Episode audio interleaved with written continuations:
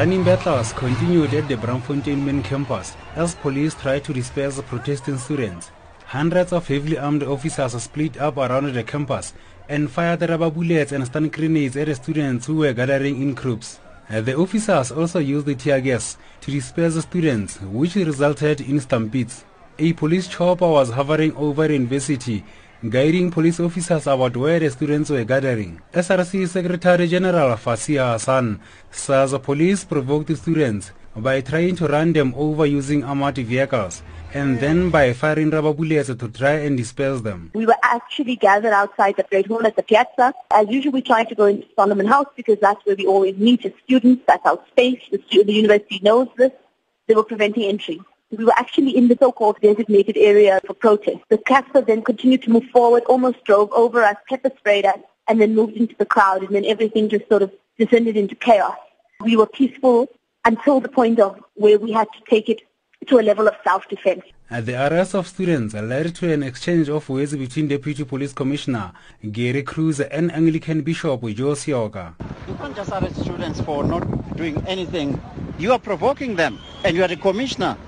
That's sad. No, it's well, they are, they are harming students in the classrooms. Are you planning to shut it down, please? That's their intention, but they, the point is they are physically removing people with sticks from classrooms and uh, what do you call this, fire extinguishers. We can't allow that.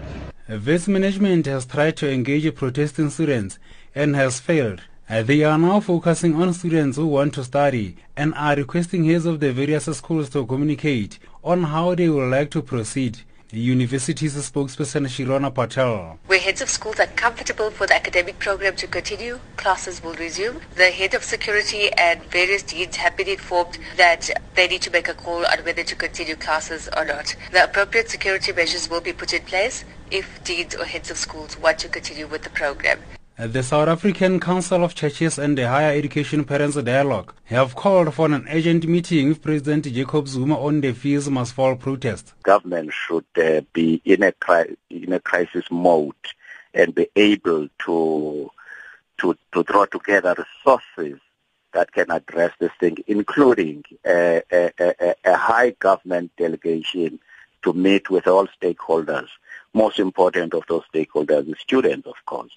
You cannot leave this thing uh, with the institutions of higher learning, with universities alone. Acting National Police Commissioner General Khomotso Phahlane has urged the protesting students not to jeopardize their future while fighting for free education. Phahlane was speaking at a media briefing in Pretoria. we make an urgent call to all concerned to be responsible and act within the confines of the law. As we have said more than once, we believe that dialogue takes precedence and we urge our future leaders not to jeopardize their futures by heading the calls of those with their own agendas to engage in lawlessness and criminality. Businesses were also disrupted in Braamfontein around the Wits main campus. Streets were blocked off to traffic with concrete bins and burning objects. However, a larger police contingent has once again been deployed.